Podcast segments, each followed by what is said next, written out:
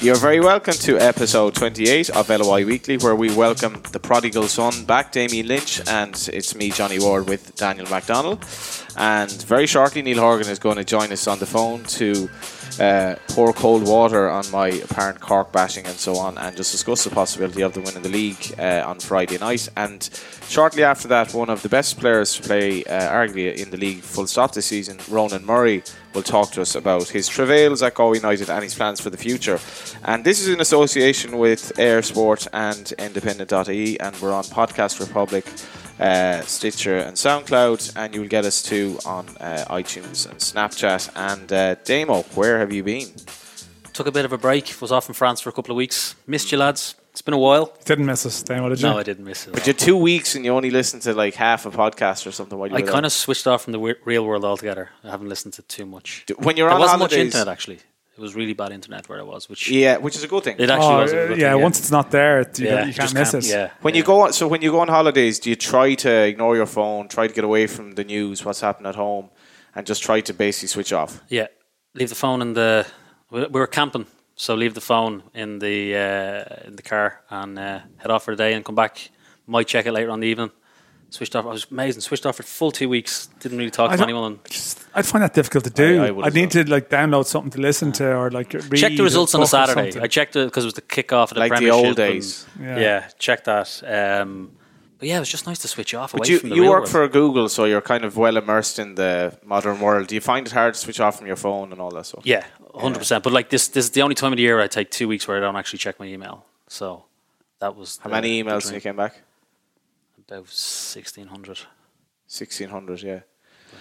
Deleted most of them. Dan, I find you, I find it hard to believe you be able to switch off to that extent. No, I'd struggle. I would struggle. But I mean, if I go away, um, generally I like going out at the time zone. Like, you know, if you- you're very close to home and it's like Friday night or something, you know, there might be games on or something. But I find, fear of missing yeah, out, well, yeah. sort of in some strange way. But I mean, like we went to Vietnam and Singapore there year before last, so you're like you're like eight or nine hours ahead. So you might wake up in the morning, or whatever, and you. You know, you catch up on everything that's happened in the previous, almost sort of, you know, the previous night's football or whatever. And I would download stuff and listen to it just to catch up. I mean, but not uh, not dramatically, not dramatically. So just enough to have an idea about what's going on. But sometimes, like if you work in the media, you, you come back and you're expected to know everything that's happened in the previous couple of weeks. Like if there's a reference point, you're back on your first day, and let's say you're talking about a game, and someone's like, "Oh, Ronan Murray, he's in good form." And you're like, well, uh, what's your excuse when you're here? What's he in good form? There's no excuse when I'm here. I don't know that. Normally, I just tune out completely. Yeah. But you sort of, I find it very hard to, to really. I think if you're involved in like trying to break news and be in that world, um, it's hard to fully like disengage. It should you be the same. I missed the uh, the whole debacle around Conor McGregor fight, which I was happy about. I, I, I kind of missed as well. I just switched off, but like uh, it, it's hard as a journalist as well. If I, I was a latecomer to Twitter, for example, like I'm, I'm not on Facebook, like, but I couldn't not be on Twitter now. It's just it's like it's kind of like in Germany during the days of the Hitler Youth. If you were a child, you had to be in the party. It was as simple as that. It's like you, social media dictates if you're a journalist, you can't. Well, it's almost impossible then not to be on. Social Well, I think if your if your social media interaction is tied in with your work in any way, then like how do you you just need to like delete the app completely? Yeah. you need to just erase it, pop it away. But like I, I don't know. Sometimes it's just like it can be just relaxing, just to like. I mean, Chris, who's not here, but like today, but like you know, Chris likes to listen to a couple of podcasts before bed. If I'm away on holidays beside a pool or something like that, you might pop the earphones in for an hour and listen to something. Yeah, absolutely. Probably wouldn't listen to this. The first time I listen, went listen to to- something else. First time I went to Iran, um, my phone wouldn't work for anything. No WhatsApp, no coverage, no email, nothing. And it was like such a revelation for a week. I literally, there was no way I could actually do anything with it. And the second time I went back, um, WhatsApp worked and it just didn't feel the same. I don't know what it was. Like they were kind of catching up. But uh, we'll catch up now on the results from the Cup. Dan, before the show, you said it was kind of pretty non-eventful, which it was. Uh, we'll start with you because I think you were in um, the Ivy grounds. on Saturday, yeah, Mm. for Crumlin and Dalkin. We obviously had uh, Buzzer Rowe on last week, and I thought Crumlin did very well. Buzzer missed a good chance. Yeah, he- there's an early chance in the game. I mean, Dundalk, they made a, maybe a couple of changes, which I was surprised by. Um, I mean, uh, they probably maybe they knew they had enough. I mean, Crumlin are still in pre-season effectively, but I mean, Dundalk have cut other teams open uh, with way more ease in recent weeks. And I know Crumlin I think narrowed the pitch a bit. um, and it's sort of a quirky venue. There's a kind of pitch and putt course on one side. Um, the press box, uh, actually, was just watching the game, wasn't working at it, but the press box was up in a uh, like a in the pub, basically overlooking behind the goals. Um, but there was quite a good, you know, quite a good crowd there. Good, you know, sort of friendly atmosphere. Um, and I thought Crumlin did fine in, in the game. You know, I mean, Dundalk dominated, particularly the second half. They dominated, but you know, Crumlin like were, were pretty well organised. And I mean, I know that sort of Jerry said last week, you reckon if they were in the first division, he'd, he'd expect them to be pushing for promotion. I can totally see his point. Would you? Yeah. Yeah, I can totally see his point. Um, particularly when I mean that's them even in pre-season, and there was an element, there was a bit of tiredness crept in. You know, to give away a penalty very, like it was a complete blatant penalty later on, and they were flagging in the last sort of 10, 15 minutes.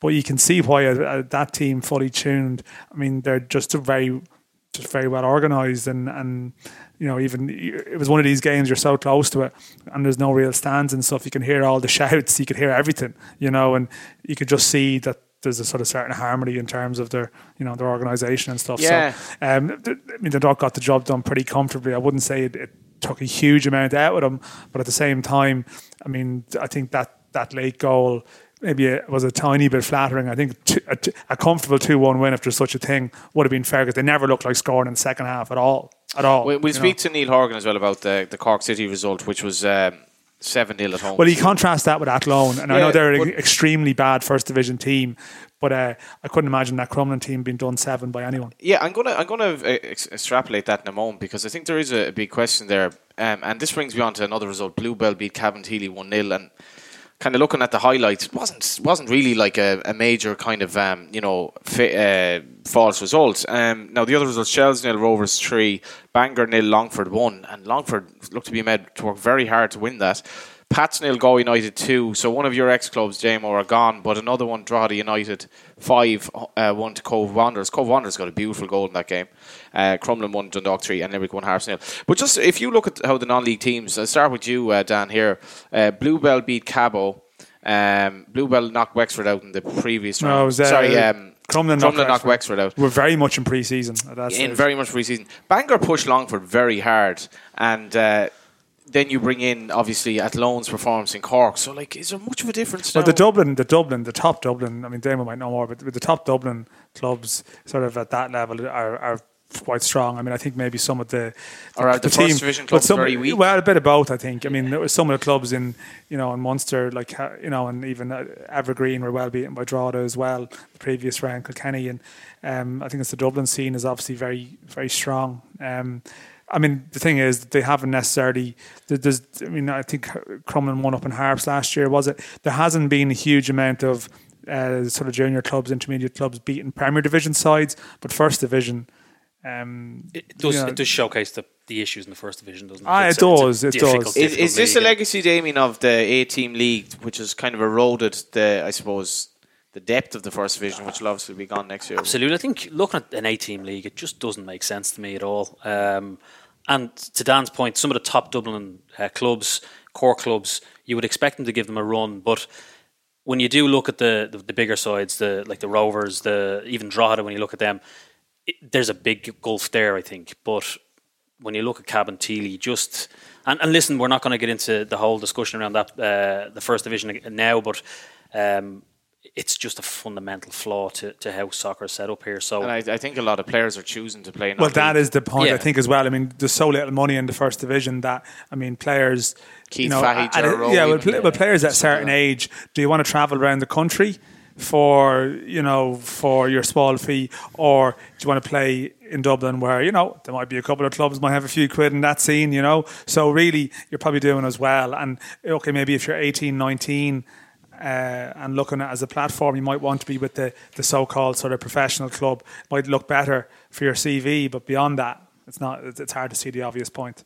And it'll be interesting actually to hear now Neil Horgan on on that that issue because of the uh, you know the I suppose Cobh doing so well as well. But Dan, I'm gonna. I remember you saying earlier on the season I, I used to throw these like fire sale questions at you. Who was a better right back, Neil Horgan or Damien Lynch?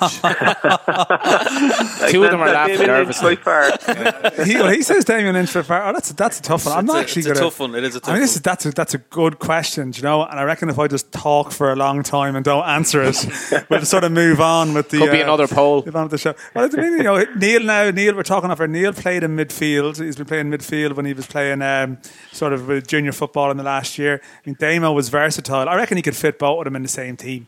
You know, that's Yeah. that's your I go left back for for next week, and Neil go right back, and then How did, how did you find playing uh, left back? Actually, you know, 'cause- I loved it actually. Did you? Yeah. because you could always cut back in. It wasn't. Yeah. It, it, I suppose it impeded your crossing, but Uh, it did a bit, yeah. If, if the ball was rolled back to the right pace, you could get a bit of a whip on it. But any, from a dead ball, you were like, I think I'll come back with my right foot here and do an in swinger. But I, I actually didn't mind playing Denis left back. at Irwin was a brilliant left He back. was, You know, when you think about it. Yeah. Neil, we were just we were just saying there about the you know the, the non-league teams, and when you look at, I suppose uh, you have a good perspective on this from from your Munster Cup run as well. And Cobh Wanderers went up to Drogheda. Now they were well held, but uh, what's the standard of I suppose non-league football like in Munster from your perspective? When you look at some of the Dublin clubs, what they're achieving, you'd have to say they're certainly first division standards. Some of them are.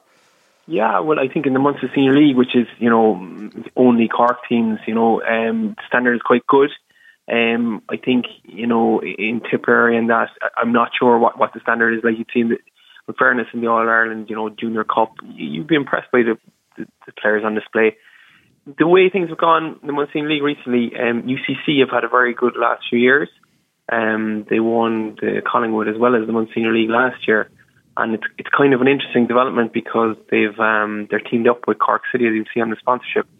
So you know it, it's an interesting development that, that, that we haven't seen before down in Cork with the the university um, playing on senior league level, tied up with a League of Ireland club, and so Damien, I know who I've spoken to about it, would agree with me that these are the kind of those partnerships that are that are good for the league for both Corners leagues market, really. You know, for the for Cork to, to have the right feeder structure there. Surely, like nearly all League of Ireland clubs should be looking into that. Galway with NUIG, Dundalk obviously have a link up, haven't they? With Well, uh, uh, yeah, Dundalk, of sorts. There Pat's is did something team-ups, with Maynooth, yeah. I think. Yeah. Pat's Maynooth, and that they Yeah. actually had, uh, well, they had Ger O'Brien and Brendan Clarke coaching the team, and Yeah. they had wasn't Carl O'Malley coming that direction, or did it, uh, Con- not Carl O'Malley rather, but um, Conor O'Malley, Conor but there was, O'Malley Sha- there, was, there was Sean Hoare as well, and um, That's the way to Jamie go. McGrath Yeah. and a few others, yeah. Yeah, I don't understand why more clubs don't do it because, as you were saying earlier, the, the, the older lads in the uh, Leinster senior, whatever, you're at a certain point in your career. But I, I definitely think the education route, because for example, my brother, a lot of the UCD lads that come through, it's a great grounding. You know, getting that education behind you and then going into the league. I think that's the way it should When go. you look at the I- even that that Dundalk team last year, the amount of ex UCD players, and there's a certain maturity. And I think Neil, they filtered one or two, two into the Cork squad now, haven't they? This They year, have, yeah. They they signed two centre backs, Sean McLaughlin and Sean O'Mahony from the UCC senior team that would have won those competitions last year. I suppose the the the problem is really like Cork City are going for the league at the moment, and it's a difficult time to get in if you're a young player at all. Um, when I was playing with Cork City when I was just starting out, Cork City had a reserve team that actually played in the Munster Senior League, so. Um, it was very useful for me between the ages of 18 and 20 to kind of fill out and play matches. Whereas at the moment you have the under 19s, and then there seems to be a bit of a gap nothing. um, in terms of you know developing. Ideally, in my eyes, you'd have some kind of Cork City UCC team, combined team. I'm sure there'd be some you know friction to that idea, but but playing um, in the Senior League so that you know some of the best Cork City young players. Um, could play against adults every week. Yeah, I, I Um, remember speaking to the Derry assistant manager after they drew nil all to Dundalk, and he was making that very point that he thought once you get off under 19, you're kind of in a bit of a no man's land. Limbo. like. you have to start playing against men as quickly as possible because I remember Yeah. when I was in, in the With UK, no reserve team w- sort w- of playing the, in reserve, you weren't playing proper football. Even when I came back my first year in the League of Ireland, you were like Jesus, Christ. like the difference in intensity. Um, like I remember playing Pats in my fir- one of my first games playing Pats away. Always I was playing uh, like they had a savage team out. Tony Bird elbowed in the face. I was like Jesus, just the intensity, the difference Yeah. was unbelievable. So. I I think it's essential for someone who's 19, 20 to, to get that first team football in a competitive league as quickly as possible. Otherwise, you kind of lose. If, you, if you're getting that at 22, 23, I think it's a little bit too late. Is the onus, Neil, then to let them out on loan kind of quickly, or Yeah, I don't know. I don't know what the answer is. I suppose Cork City have, uh, from Cork City's point of view, they've they've loaned a few, like the Cobh Ramblers, like say John Kavanagh's gone down to Cobh and he's playing a few games, and that that seems to be working for him. I met him at the the uh, loan match last week, and he's he's he's buzzing that he's played a few games together. But but but in fairness to John, he's he's got John Kavanagh. He's got into the first team before, so he doesn't need maybe to be going back to Munster Senior League. It would be more the kind of 18, 19 year olds who are not sure what they're going to do at at 19 at Cork City. You know, they they might be their final year at the under 19s, and trying to break into a Cork City team that are that are you know running away with the league is very difficult. So I, I just feel you could lose a few players. I know my own experience when I was playing, um, it took me till 20, and it took me, um, I couldn't get into the team because Dave Barry's team were, were kind of going for the lead. They lost two, became second to Pats two years in a row. Um, Damon, were you playing those years actually? No, that was a little bit before me. That was before you. Um, but I couldn't get into the team until uh, essentially Dave Barry left, and, and essentially Liam Murphy took over on a kind of rebuilding thing. And a few of us, including the likes of Alan Bennett, eventually got in. Um, and it's a very different um, kettle of fish to get into Cork City when they're kind of rebuilding versus when they're going for the league. Yeah, and uh, you mentioned Cobh there. We just saw all from LOI Weekly send our sympathies to the Henderson family uh, on Paddy's yeah. death, and uh, obviously Stephen was on the show earlier in the season, and um, getting on to, I suppose, Cork, what's going on down there. We, we, we went through the results, but we'll just go through the quarter-final draw in the Cup, which pits Longford with Cork, um, which will be very interesting. And Bluebell against Shamrock Rovers to tie the round would obviously be Galway United against Limerick, and uh, then the Louth Derby. Uh, I think it is a tie the round, to be fair. It's the one uh, with the most the most intrigue about it. Dawkins, I tell you, it's a great draw for, for Rovers. Not, I mean, they're playing Bluebell. Keith Fahey won't be able to play, which is really unfortunate. That's on the basis of the, the red card, which, is a, yeah. which is a two yellows injury time and looked looked a bit, a bit uh, soft. You was know? yellow, wasn't it? Looked, well, I don't know. I don't Left know. the foot in. I don't know. Uh, injury time of the game. Uh, it's a shame. I, yeah, it just seems a bit. If a bit pity we don't have a CCCC to sort well, of. I have more sympathy for him than Finn. Like you've got to. I mean, you know, he should know better than to take a pretty soft dive in a situation when he's on a yellow. But anyway, it's a great draw for Rovers because the club is being kept apart. The bottom line for Rovers is getting into Europe this year. So from their point of view, they probably want Cork and Dundalk to go through as much as they want the competition to open up. In a strange way, if you've Cork and Dundalk in the semis, Rovers, you know, there's a chance they might get the Galway Limerick option. Then you're in the final with Cork or Dundalk, and uh, then they're they're going there with no pressure. They've got Europe. There's just it's just the way the competition has opened out. Uh, I think Rovers' season has turned quite favourably, and um, you know they've got a, they've got a chance. But I mean, it probably is the draw that from the neutral perspective. Although I mean, are the neutrals sick of Cork playing Dundalk in the final? I don't think how would so, they feel no. about three in a row? I mean, how would you feel about it, Neil? I don't know. Cork and Dundalk and the Aviva again in November. Yeah, I would. Geez, I wouldn't mind it. Um, I, what I find interesting is um, Neale Fenn with Longford against Cork City. You know, Fenny used to obviously play with us in one league down here, and I'd say he was delighted probably with the draw even though he wouldn't probably admit that. But um, I've heard good things about Longford since he's gone in there. Um, that they're playing all all ball from the back line, which would which would suit Fenny as a manager and as a player. Yeah. as, as Damon would tell you, Fenny wasn't the kind of guy who ran into corners. So you know that's that's an interesting one in terms of you know Longford maybe getting a boost. Um, it's a hard place to go to as well, should, Longford. It's a, hard, it's a, hard place to go, Neil, isn't it, playing in Longford? Oh yeah, true. And we'd we'd have had a bad record there down through the years. Um, but I yeah, suppose Stewie Byrne mentioned that in Soccer Republic that Cork yeah, had a he bit did. He was right. Yeah, yeah, we've lost. Uh, I remember losing there four one, three one. We we seem to have a, a, bad record there for for a period of time. They had a good team, in fairness. Um, I remember I used to mark uh, Kirby and Kirby on the wing, and he, he gave me some trouble uh, yeah. a few times. But um, you know, a club like that, in fairness, I suppose Cork can go there. I haven't seen the pitch in, in years, right? I haven't been up there, but the pitch was always good. Looks I, good. I thought, yeah. You know, so that's one thing. I suppose Cork will go there and, and not fear it. But, and um, were you were you at the game against Athlone on Friday night? I was. I yeah. was.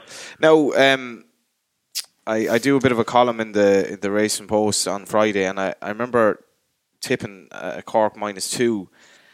And I think it's the first time nearly in 10 years or whatever it is, the Racing Post office got back to me and they said, um, the odds have changed so dramatically on your selection in the literally in the hour since you wrote it that we're just going to have to change it. So they changed it to minus three, the bet. And I was kind of like, ah, it doesn't matter really. I said, this bet will probably be up at half time. And it was sad to watch how bad Athlone were. What was it like down there, Neil? Yeah, well, I arrived late at the game and it was 3 0 after around 20 minutes. Why? They were wondering where you Unless you're on running the handicap. yeah, um, it, it was bad enough. In fairness, um, I thought maybe they, they they had some young players out there. You have to feel kind of sorry for them. Um, they had one or two good players, but do you know what? It looked like a total mismatch. Um, you, you mentioned like when we were playing with Wilton. And we drew with Cork City, and, and Cork City had a similarly kind of strong side out. And fairness, they had a strong side out against Athlone. John wasn't taking any um, chances, but but we set up properly, I thought, and we had players who, who've never played um, League of Ireland, and, and we set up properly, and we made it hard for Cork City. We, we lost it after extra time, as Damon will tell you. We've heard that before, um, haven't we? Um, But like all joking aside, I'd have fear. I'd have fears for the future Athlone Town at the moment. If things couldn't get any worse in there, with this complete indifference obviously towards the setup down there, Roddy hasn't really sorted things out in terms of results, and um, it's getting beyond pathetic at this stage. They've lost their last few games seven 0 Yeah, um, I don't know. Where do you come from there? I, I just I don't know a lot about what's going on down there, other than I've read in the papers, you know. And I suppose we're not really. I'm not in a position to judge Per where O'Neill. their future is. Per old Neil, like I mean, Neil comes on for a chat. The last time we had him on was talking about crisis at Bray. Oh, and we're yeah, trying yeah. to take we're trying to take him away from his niche topic of clubs and crisis. And all of a sudden, special subject. we, we start talking about Athlone to you. It's absolutely it's actually cruelty. Let's talk about But- Cork City, Well, yeah, yeah. what we need to talk about, Neil, is because we've have, been having a bit of fun the last couple of weeks here with Johnny slaughtering Cork since the departure It of Sean. slaughtering them at all, Dan. You- I read a few of them tweets. You slaughtered Yeah. Cork since the departure of Maguire. Said, I mean, I know there was an element of tongue in cheek about if the season started now, they wouldn't make Europe. But Didn't say that. In terms of, yeah, you, they would they'd- struggle to they'd- make they'd Europe. do well to make They'd well which is nonsense. Okay, Johnny. But- Which is nonsense at all. But, but um, I mean, it is. But uh, but, not. but but, It but is. Neil, you're down on the ground there, and I mean, we do have this strange situation where Cork have effectively won the league to you know, with such ease that there's almost a sense of strange anticlimax uh, about it. Well, I mean, that's how it feels from this remove. It might be different down there, but like, what's your sense of the the vibe since the lads have left, and and this season is in this sort of strange, I don't know, strange limbo it seems from from from this think, juncture. Yeah, I think initially when the lads left and they had a downturn in results, uh, like I went to watch them against Galway, I think was the, the game, and they beat Galway 2 1, but they weren't the same team, it looked to me, because primarily Maguire, just the way they were playing it, it, looked a bit more scrambled, uh, is, the word. Um, and then they lost the bowls, I was at that, and I just thought, you know what, they, they need to they need to get a striker or something needs to change. But in fairness to them, I think the Finn Harps game has settled them majorly, and it was a huge game for them. It was on live on TV. They showed their character. They showed their resolve to win one 0 Now I know uh, the point that you know if, if the league had started now, um, where would we be? But the fact is, it hasn't, and they're only three points away or four points, whatever it is. I, I think they can even win it this weekend. Can they, guys? They, they can if they win, they yeah. just, Yeah, if they so, win and the Doc don't, yeah. the limbo that you mentioned, I think, will, will be quickly forgotten. Uh, uh, quite honestly, we don't, we haven't won too many leagues down here, especially in the last, you know, 24 years. We've got, Cork City only won it twice in their history, so it's going to be a massive party. I can tell you that, and there, there'll be no um, lack of atmosphere on the day that they do win it, especially if it's in Turner's Cross. Neil, just, you, you, remember yeah. yourself, you know, when you won it, and even Yeah. the, the two times I've won it, it's it's difficult. You go through a stage where you get to a point of the season, everyone's fatigued, and you Yeah. come up against Finn Harps or whoever, and there's always one pivotal game where you kind of go, if we get across the line here, I remember going out to Waterford a couple of times, and I used to hate going to Waterford as a, as a place to play, and we ended up scrambling a 2 1 win or something like that, which meant, that meant we were going to go on and win the league. And I can imagine what they're like in that dressing room now, and you are a little bit on edge, particularly with with the losing the quality of Maguire. Like Yeah. you can't replace that. You just can't. So you have to try and find a better way. So I think they'd take scraping over the line now if they had to. You know, a couple of more one nils, two ones. That if that's what it takes just to win it. Um, that in the dressing room, you don't really care. No. So And, is- is and like, yeah, sorry, Neil, go on. No, so like they've had an unbelievable season, and, and Maguire has left, O'Connor's left, but I mean they still have a chance of winning the double effectively, you know. And like Cork City have never won the double. Do you That's know? got to be the motivation, Yeah, though, it's it? huge. Really, Yeah. I mean, first of all, nice little dig there by Damo. The two times I won the league as opposed to the as one. There- there's the answer to I your earlier. that, actually, there's yeah. the answer to your earlier debate. But um, Subliminal. But but also, I mean, the, the point that Damo makes about Maguire not being replaceable. I mean, what's your sense on? their solution to that problem, Neil? I mean, they've obviously tried maybe a couple of different players, and Ellis has played, and Campion, and you know Shepherd, and Trinidad. Like, you know, at this stage, what do you think is working best, or is it too early to say? Yeah, I think it's a difficult one. He was such a good player, and in fairness to the guys who are coming in, they're doing okay. Campion scored a few goals against Athlone, so did Connor Ellis, who's a young lad. Um, so they're doing fine, but I mean, they're big shoes to you know to fit in, fit into. Um, Seanie Maguire. we've seen him gone over to the championship, and he's he's flying again. So there's no obvious solution. I think personally, I think that next year John is going to have to sign a few strikers that maybe the Galway lad that you're you're going to be talking about later, um, or, or someone else. Um, but I, I within the squad or within the, the maybe the under 19s, can they produce someone? It's going to be very difficult. I think we were lucky to have Seanie Maguire for for the two years that we had him when he was in unbelievable form. And it's it's you know what like in 24 years or however I think the club is 33 years in, in existence or whatever it is we've never had a player like Seanie Maguire. yeah. I gotta, be honest we, we haven't but, but, but Maguire he was so good for them in terms of there's no one around that could do the ball over the top he was able to get on it yeah. he held it up so well he, he could play in that little hole as well like there's just no one around and I, I don't think he has a solution. John, John Caulfield will be able to get a solution to that no until solution until the end no. until the end of the season. And Neil, yeah. just just watching the Shane Griffin, like I, I I've one of the players that really, really impressed me this year. I'm just trying to figure out where his position is because to all intents and purposes, he looks like a centre back, but he, he almost looks almost a, a, as at home as a winger at times, taking players yeah. on in that.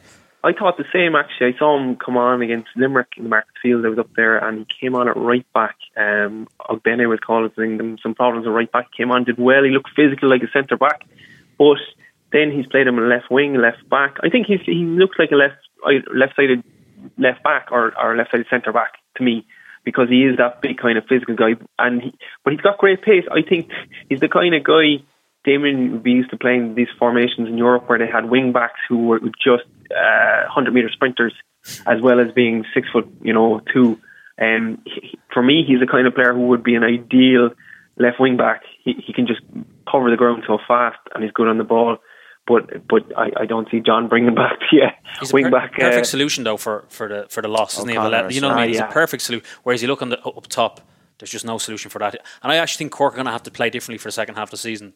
Um, if they try and if they think there's the way they played with Maguire up there will work. It just won't. They just don't have the same. I, I, was actually I was saying that damn before the, because the four three three works so well with Maguire in the centre, and it, it, it, not Dooley hasn't been playing as much now, and Shepherd has changed his position, so it just looks like they're trying to readjust Neil, and notwithstanding all my kind of bluster on Twitter about them. yeah, I think they're just trying to readjust to, to a, a really significant loss of a player um, who who had been brilliant for them for two years. So look.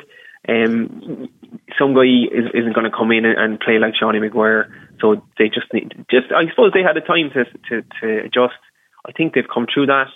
Um, in fairness to the likes, think Gero Buckley, like uh, um, um, scoring, Gero Morrissey, sorry, and, and Buckley scoring last week.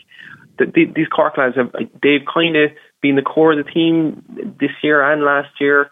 Even with all the signings that came in this year, like they weren't starting from ground zero. Like Conor, Conor McCarthy or Conor McCormack, sorry, and Jimmy uh, Devaney coming in. Um, Cork have been strong for two or three years, and so the loss of Maguire, while it's been like you know big, it just took a time for the players to realise, look, you know what, we've been very strong for a few years here.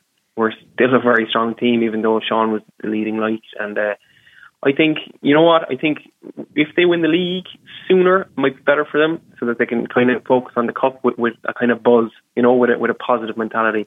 Who's the better side, this Cork side or the Dock side of last year? Can't hear you there, Johnny. Who's the better side, this the Dock side or the Cork side? Can't hear you. It's breaking up there. Uh, We're going to have to let Neil go. I think we've actually lost him. His line is just letting down a really bad point. Enjoy Friday night and turn up on time. Thanks very much. And uh, you know, I suppose Neil would probably be of the same opinion that the winner of the cup is going to come from uh, Cork Rovers and Dundalk. Dan, Dan, you were adamant about this. Oh, I still, I mean, no disrespect. Why are we that? But we're not that bad, though. I know, I, I, can see, but realistically, um, very good chance you'd have to beat two of them to win the cup now, wouldn't you? Really, unless there's a sort of a surprise array of results. Uh, you know, let's just say, let's just, I mean, it would be not to disrespect like Longford and Bluebell and Drogheda, but we're sort of very confident that the three teams would go through. So let's say Galway beat Limerick, which again is a job in itself. So what do you fancy Galway then to beat Rovers and then beat Dundalk or Galway to, or any of those combinations? I just think it's really hard looking at the table, and particularly the fact that it's not as if Cork and Dundalk are going to be engaged in a relegation fight at that time of the year, whereas Galway are going to be. So I mean, these teams are going to be full tilt at these games, whereas Galway you know, they could have refixed games if to get to their cup semi. They have a lot going on. I just can't see how there's a shock in the cup. It's it's notwithstanding the dominance, but I just think you know the, the way that's panned out. Okay, Rovers in a European battle and that's big, but Cork and Dundalk, if they're kept apart, I think.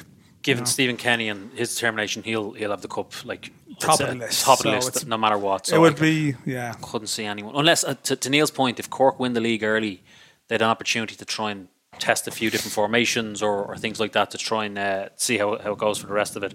But um, if the draw lets us, I, I think a Dundalk Cork final would be great again. Yeah, I, I think the cup has gotten a bit of magic back. Um, That's just because Cork have won the league so early and it's just so big to it- it- everyone. I think it's just so big in terms of getting into the Europe last and the couple of years, last couple of years, I still think the cup has been really slow to warm up. It has been I, I think just this, you get to the semi-finals and you realise this is huge. And I think players always have the Aviva in their mind, but managers have other stuff going on.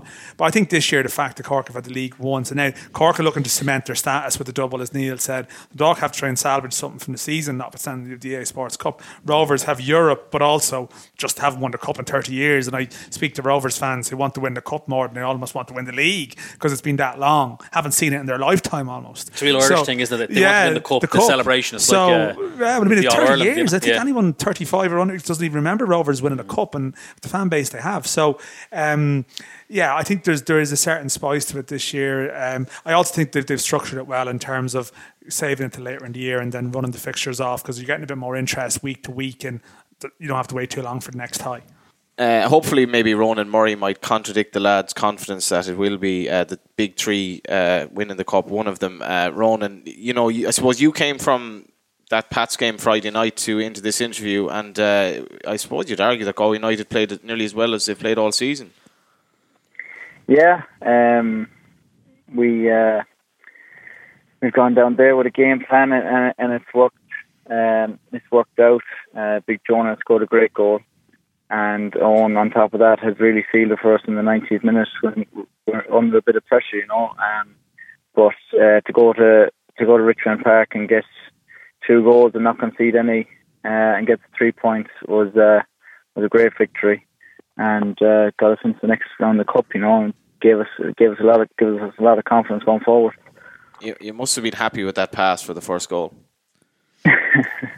Yeah, uh, I suppose I, I picked up the ball uh, on the halfway line, and I seen it was uh, I think it was Brennan, the midfielder, that was coming to close me, uh, and he didn't really didn't really try a leg to be honest. He gave a half half a half a, half attempt to kind of close me down, and uh, I've just he's he's more or less said, "Go on, put, put the ball in the box with your left foot. You- You've got no left foot." Uh, so I what said, happened right. next? so I said, right, I'll throw it in with my left foot. I seen Jonah making a good run to the back post and just put it in that corridor of uncertainty, as they call it. corridor and, of uh, uncertainty. I was actually in the obviously the away section, so you, the view you had on TV wasn't as good. It was an impeccable pass. But I want to bring up Jonah Ayunga because I know Stevie Folan was very upset with the tackle that Barker did on him. What was your view on it? Yeah, um, it, it, it looked a bit innocuous uh, enough, you know, on on the night. Um, but it, I think he's he's had previous before with Jonah, and that kind of came into it as well. And um, it just wasn't. I don't think he's that type of player. Uh, but you know, you just can't. You can't do that. Um, technique of a tackle, you know, that is literally uh, a leg breaker, and unfortunately, you, you always hear people saying that could have been more, you know, that could have done more damage. That's a leg breaker tackle, you know, and unfortunately, this time, uh, it's actually turned out that ha- he has actually uh, done a lot of damage to Jonah, and uh, it's an unfortunate. So we we were obviously angry. Uh, you know, the boy hasn't even got a yellow card first. He hasn't even acknowledged it.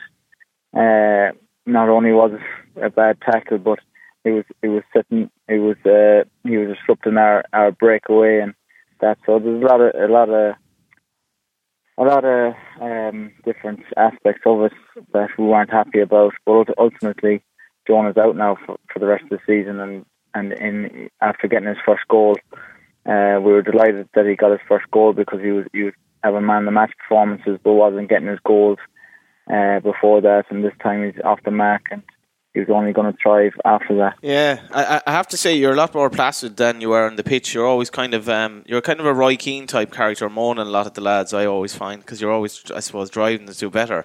But you played under Roy, and how have you found the League of Ireland? It must have been so much different to your days in England, obviously. Yeah, um, I, I, I, suppose um, Dundalk has, has, has done has done um, massively to promote the league. Um, I was watching them from England and and, and I watched them a couple of times uh, last season and the season before that at, at, at Sligo Rovers. Went to a couple of games and they, they were a serious, serious outfit um, who could, uh, as a team, could go on to good things in England. Uh, as a team, you know, fitness levels, um, knowledge of the game, um, all the rest of it, and uh, it's really given other teams uh, something to strive for. And you know, if you're not far off Dundalk, then you're you're not far off being a good team in Europe, uh, more or less. And, and obviously Cork have stepped up to the plate this year, um, and uh, showed what they can do. And they're and obviously I got to play against them this time, and their uh, their tempo in their play, technical players, knowledge of the game uh, is excellent. So um, you know everyone is thriving. It's given all the all the rest of the teams hope that um, they can thrive, and that's how that's how good you have to be to, to be good in Dan, Europe. You know, Dan, it's worrying that he's mentioned Cork and Dundalk there two teams that are seemingly linked with him every second week. Well, I mean, is that are you taking something from that, Johnny? I don't know. Yeah, I mean, just Ronan, just to ask you. I mean, Johnny did bring up Roy Keane, but maybe for people who aren't fully aware of your background, I mean, uh, and I've, I've read you speak about this before. Can you just explain sort of what an influence Roy Keane was to you when you worked with him at Ipswich? Because I think I've heard you say before, he mean he might be getting after you some days and sort of encouraging you to, to work harder or whatever it might have been. But like, what what influence was he on you in your early days of your career? Yeah, he had a, he had a massive influence. You know, everyone growing up, whatever age they are, uh, was looking up was looking up to him in uh, in the Premier League, winning Premier League titles. Uh, being from Cork, you know, uh, playing in one of the best teams, uh, or the best team in Europe in, in 1999, you know, and winning trebles and all the rest of it, and, and it just gave you that hope and belief that you could go on and do the same as a young lad, you know, and everyone.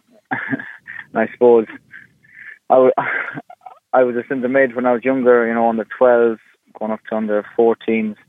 Uh, so I kind of looked up to him uh, and tried to not really tackle wise, but going forward and just that work rate. Always try to uh, try to be him and just match match his work rate, you know. And then when he got announced as as his town manager, uh, after Jim Magilton, he, he was just like a bit, surreal that one minute he's, he's your hero, you know. This was I think I was 17 at the time. Uh, one minute he's your hero, next minute you're going in in the doors of uh, the training ground the next morning, and he's your manager addressing the group, you know, and he's there out in front of you, and you're having to try and impress him when you've, I suppose, you're secretly trying to impress him when he's nowhere near, but now he's actually has your eye on you uh, every every training session and every game, you know. So it was a bit surreal at the start, but uh, the influence he had was was second to none. Um, just and and he was he was he was excellent with the with the with the um, with the Irish lads, uh, especially. He'd always have a bit of crack, you know, that extra bit of banter or whatever on the change on the changing rooms and that. So that obviously helped you you settle in a little bit more. If you got called up to the first team, train with the first team, you're a little bit more comfortable. That uh, you know you had a few words with with the gaffer uh, beforehand, you know, so it made you feel a lot more comfortable. And then um, if you did if you did anything wrong, or he'd tell you he wouldn't have no would have no qualms about telling really? you, as you know, as you know uh, what he's like. Such a laid um, character. He he would um, he would tell you how what you're doing wrong, uh, some sometimes he tell you what you're doing right. Not a lot of the time, but a lot of the time what you're doing wrong. Um, he would have no qualms about telling you. But then some some players they take it different different ways. Some people might go in their shell, but I took it as a positive that he was he was actually interested in my game and wanted to improve me, and I just took it as a positive, really. You know. Subsequent to Ipswich, were you surprised that you ended up back in Ireland at such a young age? Because it wasn't as if you had a bad career over there. Uh, you just don't know what's around the corner, you know. Um, it obviously went with, like it's a lot about luck and where you are uh, and what what um, what breaks you might get. Uh, I was lucky. I was lucky to get into an Ipswich team uh, under under Roy Keane, and I was going well at the time. And next thing, he gets he gets the sack, and Paul Jewell comes in, and he doesn't. He basically doesn't want anything got to do with you. So it goes from a space of a week to playing at Stamford Bridge uh, in the first team to the next week you're training with the reserve, um, you know, not getting a sniff and thrown out on loan. So uh, there was multiple times when it just didn't fall for me in England, and uh, I got a couple of injuries as well, which didn't help. Um, but you know, if if if it falls for you sometimes, and sometimes it doesn't. But you just have to keep on uh, keep on working hard and keeping your head down, and hopefully, um, your time will come and you get a bit of luck, you know. And Ronan, would you ever be looking to go back, or is it a case you've, you've come home now? Of someone who came home myself at 21, 22, I, I came back and I pretty much had said I was going to stay here. From your perspective, will you looking to come home, maybe have a good season or two, and, and, and with a view to going back, or are you open to anything? Um, yeah, I'm I'm open to I'm open to anything, but um, I was just I was delighted. It was a bit of a bit of a weight off my shoulders coming home in a way, um, because I was there for so long. Um, I was there since I was 15. I moved when I was 15. Um, rarely got to see my family. Uh, rarely got to see my friends from school, you know, that I grew up with. Um, so it was just, it was just a nice time to come home and spend some time with the family, spend some time with friends uh, you know, prolonged period of time with friends, and that that's what I miss the most uh, about being over there because it's quite it's quite isolated when you're over there. Um, you basically only have because you're moving from club to club. It's hard to gain friends outside of um, outside of the football training ground. You know, so um, it's nice to have people to talk to that are outside of football. There's something different uh, to talk about or whatever constantly seeing the same people every day, you know, it gets a bit on top of you. But um, but looking to get back, yeah, if if, if there's an offer there that I'd be interested in, I, I will go back. Um, now that I've had my year in Ireland and you know, kind of done it and enjoyed it, you know, I could go again. You know.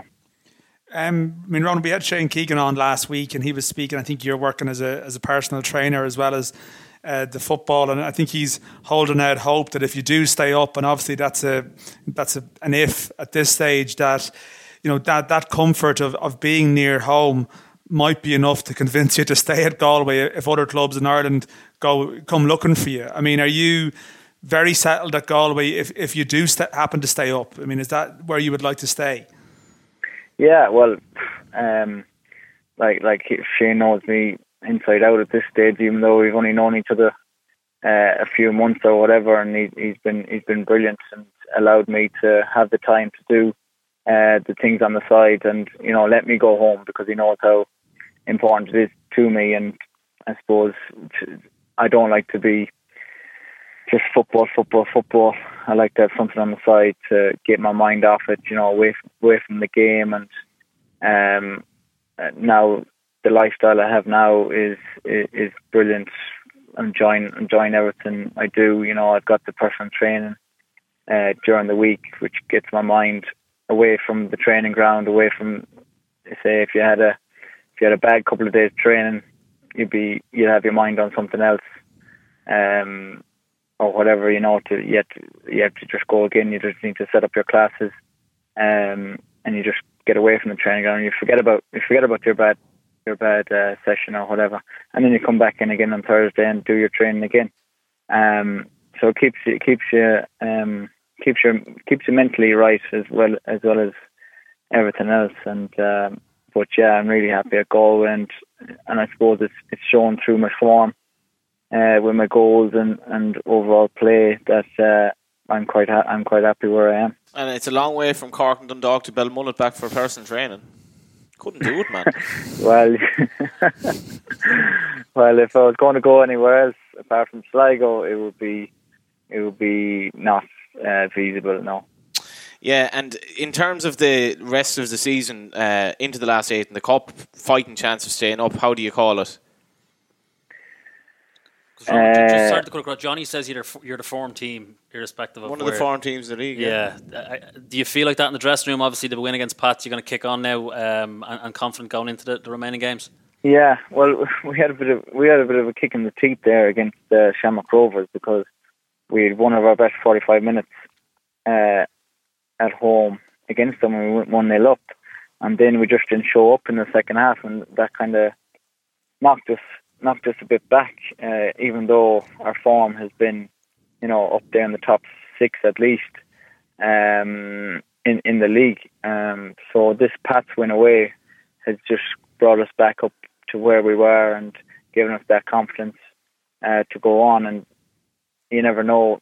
Uh, we've got Limerick next in the cup and at home, so it's a home tie. It's going to be a tough tie, but you never know if you get through that one. You're in the semi final and it's you're 90 minutes away from the Aviva. So, um, all these things are giving us like that Pats win has given us confidence to go and get three points at Bohs. Uh, we're it just gives us that belief that we can get three points away from home up in Dublin.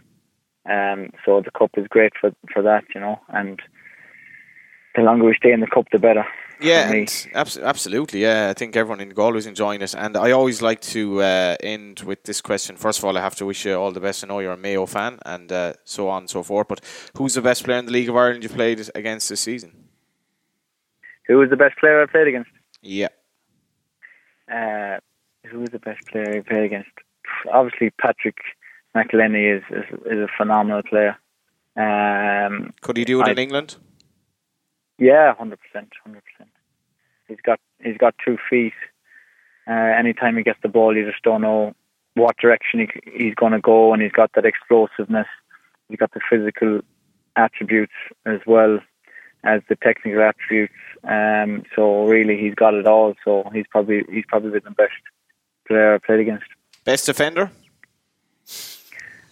Best defender.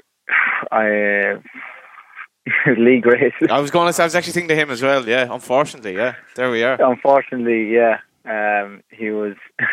his name was mentioned there in the training ground today, and someone said, "No, that's that's that's the banned word around here. You can't mention Lee."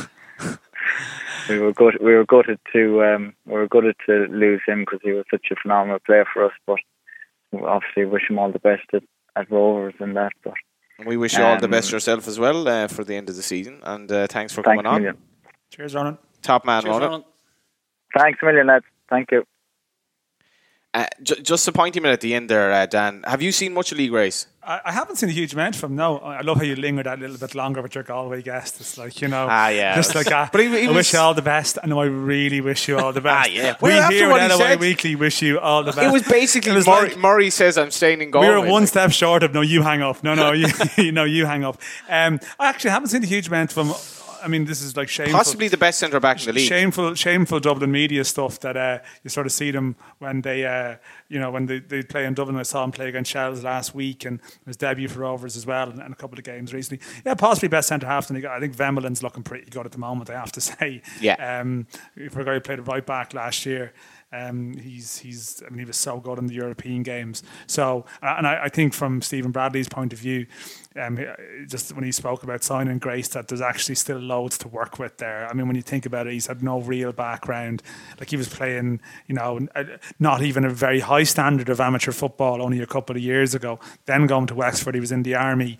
I mean, this is a, at Galway. Like this is his first year ever playing like full time and probably training as much as he's as he's done. Notwithstanding, I'm, I'm sure in the army you do a fair bit of training, but in a, in a proper professional football sense. So whatever you've got from him now I think he's going to be better in 12 months' time, and he's got a two and a half year deal as well. Plus, he's going to play, isn't he? He's going to play. He, will play every week, and with every game, he'll come on. And Rovers are, I mean, they're starting to click. I mean, I saw them against Shels last week. They weren't great in the first half, but there's a good profile, there's a good age profile in that team. And as in, he's not coming in maybe to a dressing room where there's loads of established senior pros there. Um, he's got a chance to be part of something that's that's growing there, you know, along lads that aren't maybe dissimilar in age and, and yeah. sort of profile and so on. Bradley know? has made some, I think he's made some very shoot signs this season. Some maybe not so much, well, definitely what, some good What ones. we are seeing, and I'm not going back to the point about say the big three because I mean it's a bit different for Derry just in terms of recruitment and, and so on.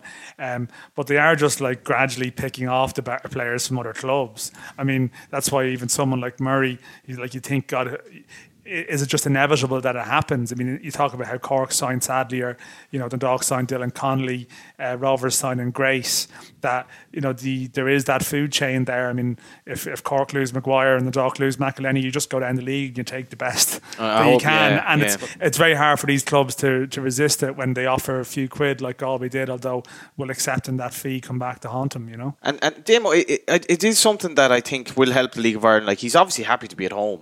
Yeah, I, I basically, think like the Dundalk thing has really helped, hasn't it? When when Dundalk And he mentioned done so that well, so obviously. Yeah, and everyone you speak to now, they say you look at what Dundalk done, and I, I think there's a great opportunity. We've spoke about it that the league has a bit of credibility um, at the moment, and like, like you look at Owen Garvan coming back, these, these, lads, if we can get more fellas coming back at both ends, um, th- like for someone who's 20, 23, 24, you have an opportunity to come back and play professional football for another five, six, seven, ten years. And then you've got if you if you can get a couple of lads in their early thirties coming back as well, that will help sort of educate the younger lads coming through. And I think it'll be really healthy. Yeah, I mean, he's look, he's a well-rounded fella. He's very able to speak and talk about a story. And I actually think that's something about the league sometimes and how we push it and how we promote it. I very much feel it should be through the players sometimes. A lot of the time it's like manager ball, a bit like the Premier League. It's all manager, manager, manager. You know, Pep and we, you know, here like we're often talking about managers, and I guess that's inevitable. to talk about Bradley and Caulfield and Kenny, but there's players with great stories that should be at the forefront of any promotion and advertisement of the league. And I, we've we've had a lot of them on this year, even with Dunleavy and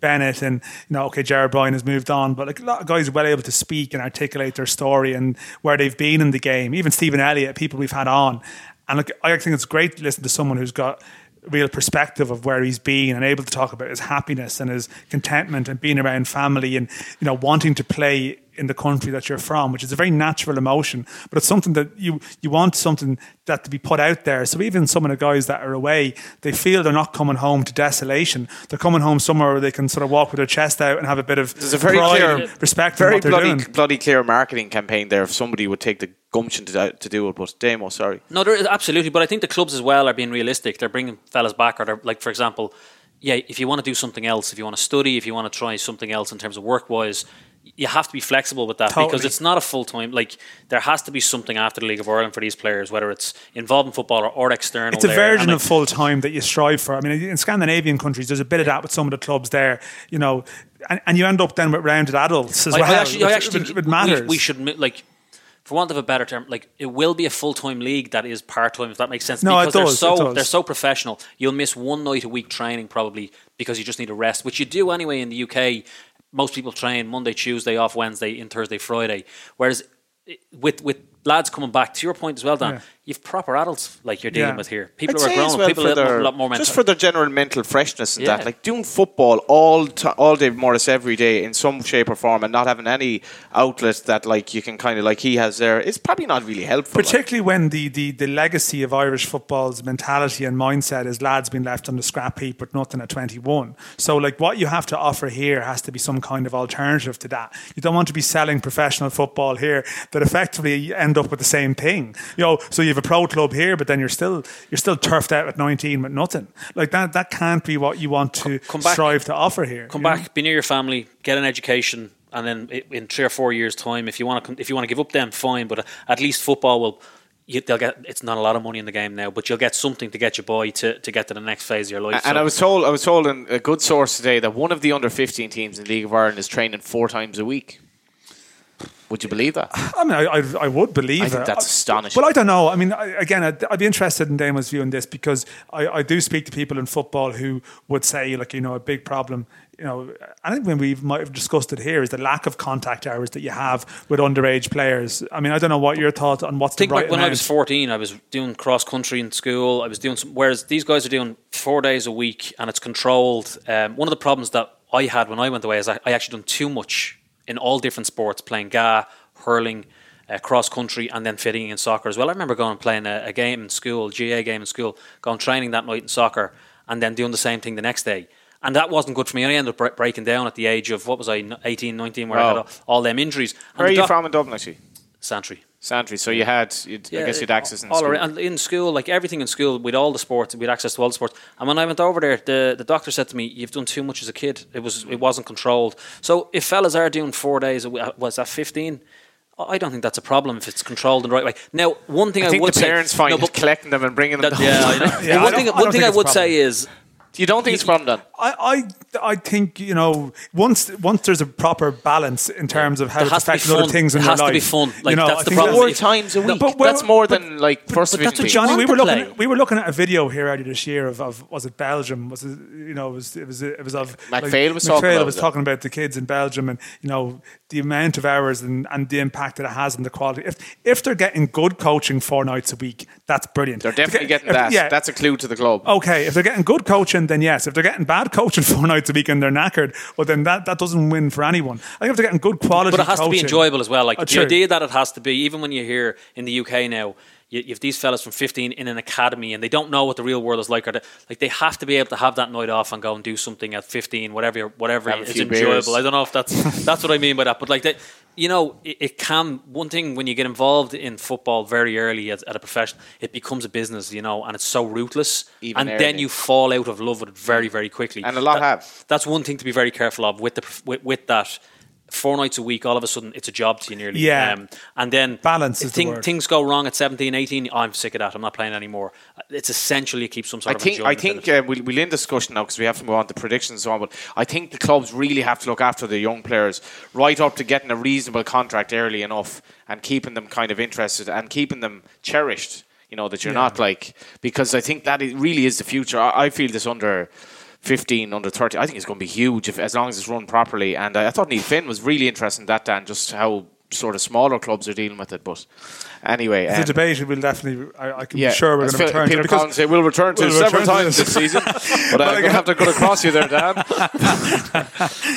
Push on, lad. Push yeah, on. um, poor old Peter as well. You know, Joanne Cantwell got an awful lot of praise uh, the last week. You know, Peter's Peter's there soldiering away every week, and Joanne did a few different sports, and she was. Uh, That's why you turn up here every week, just in case, like you know, Somebody you don't, else. and someone else comes in, and all of a sudden it's like absolutely. that lad's class. Start. We'll start with Rovers and Cork. Uh, prediction and also just analysis of the game. This is this to me. Look, I'd make Rovers favourites here because they're at home. Well, I love. I mean, again, talking about earlier, what makes a good league is is good rivalries and games you look forward to because there's some kind of plot and Needle. script and and I, you know I know we talk about the ten team league and teams playing each other too many times and how that can get boring, but I don't think.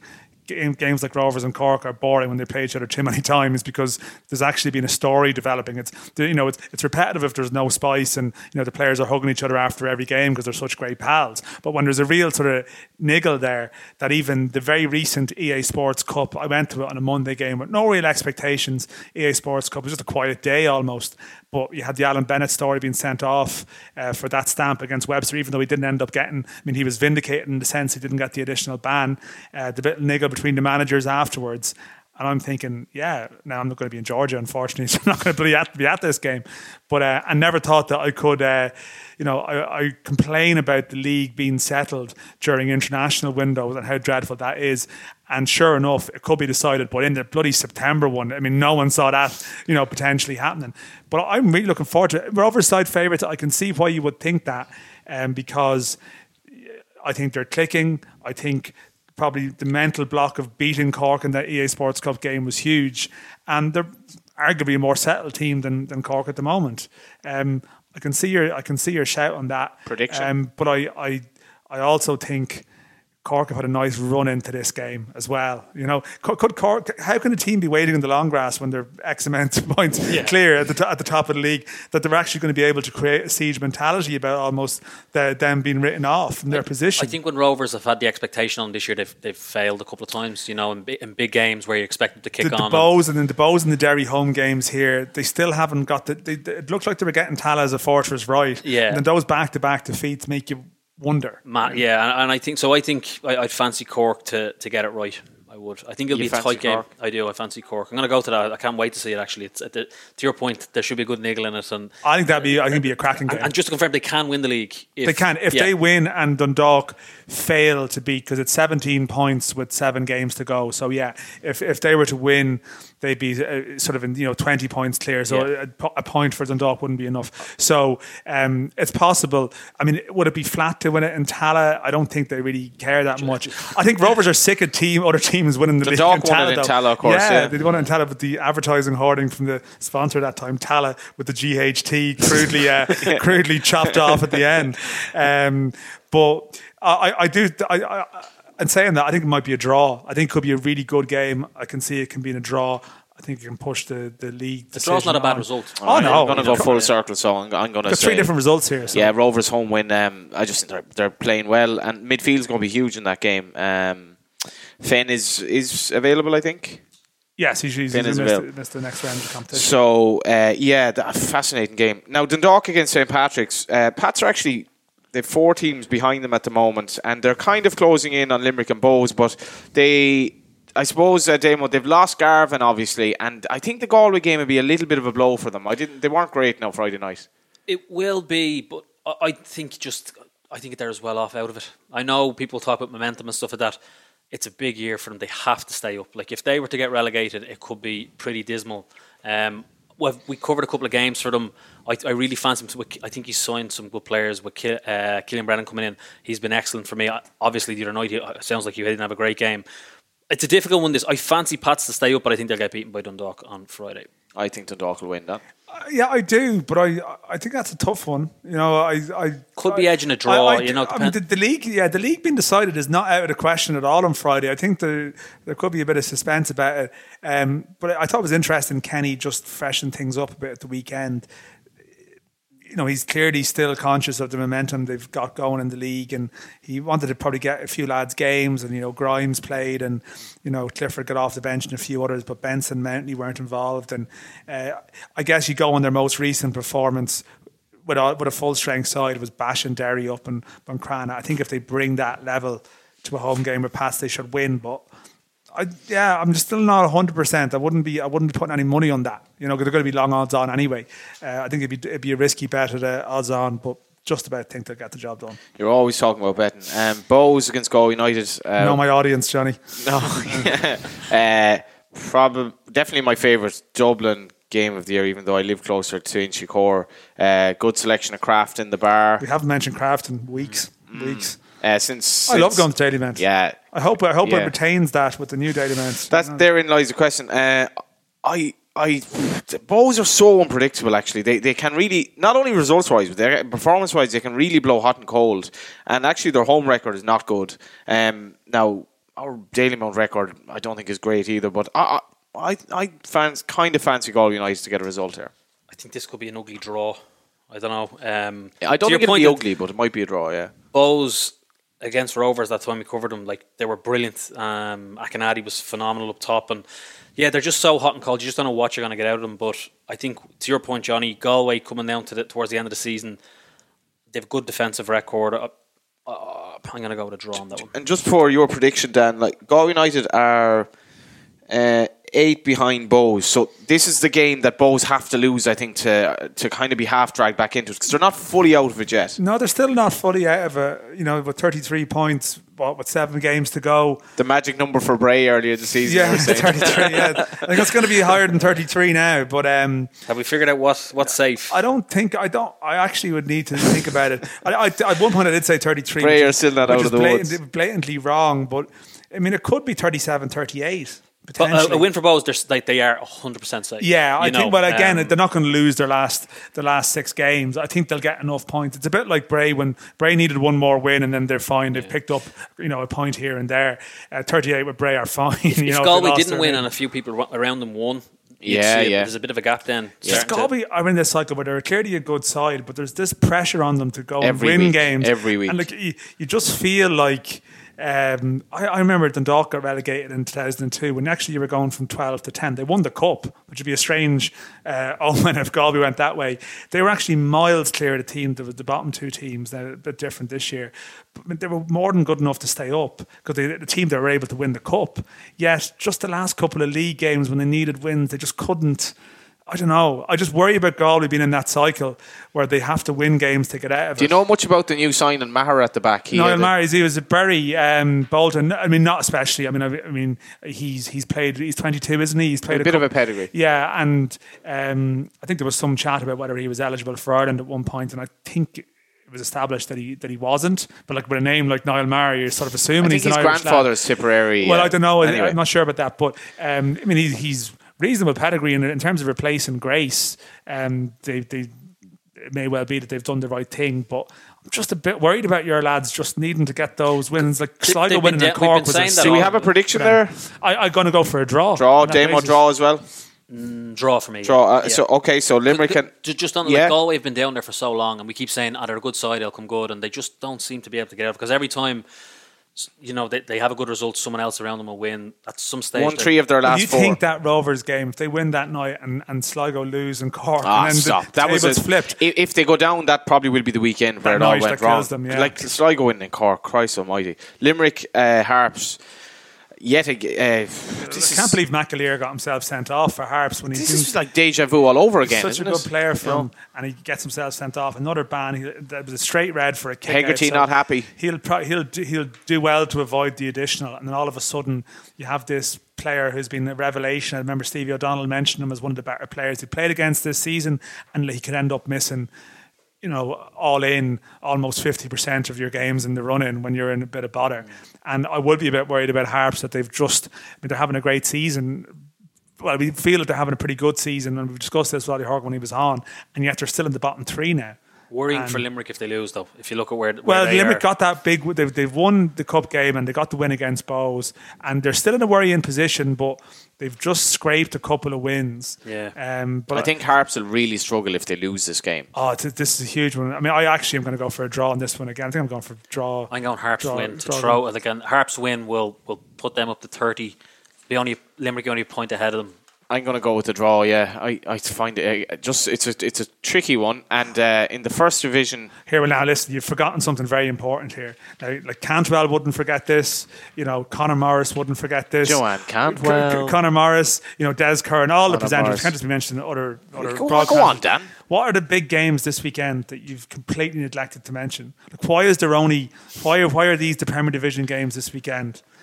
I don't know. I, I mean, I got a, I got a, I got a message today from like Sportsound in Scotland asking me had I any Ah, co- yes, I sorry. offer any comment on this weekend's Iron I got- Brew. I got it from Cup BBC games. Scotland. Yeah, Irn-Bru Cup games. and I was I was asked to speak about Bray and Sligo. and I was like, I was thinking, well, Bray this Ah, season. Jesus, they're texting everyone.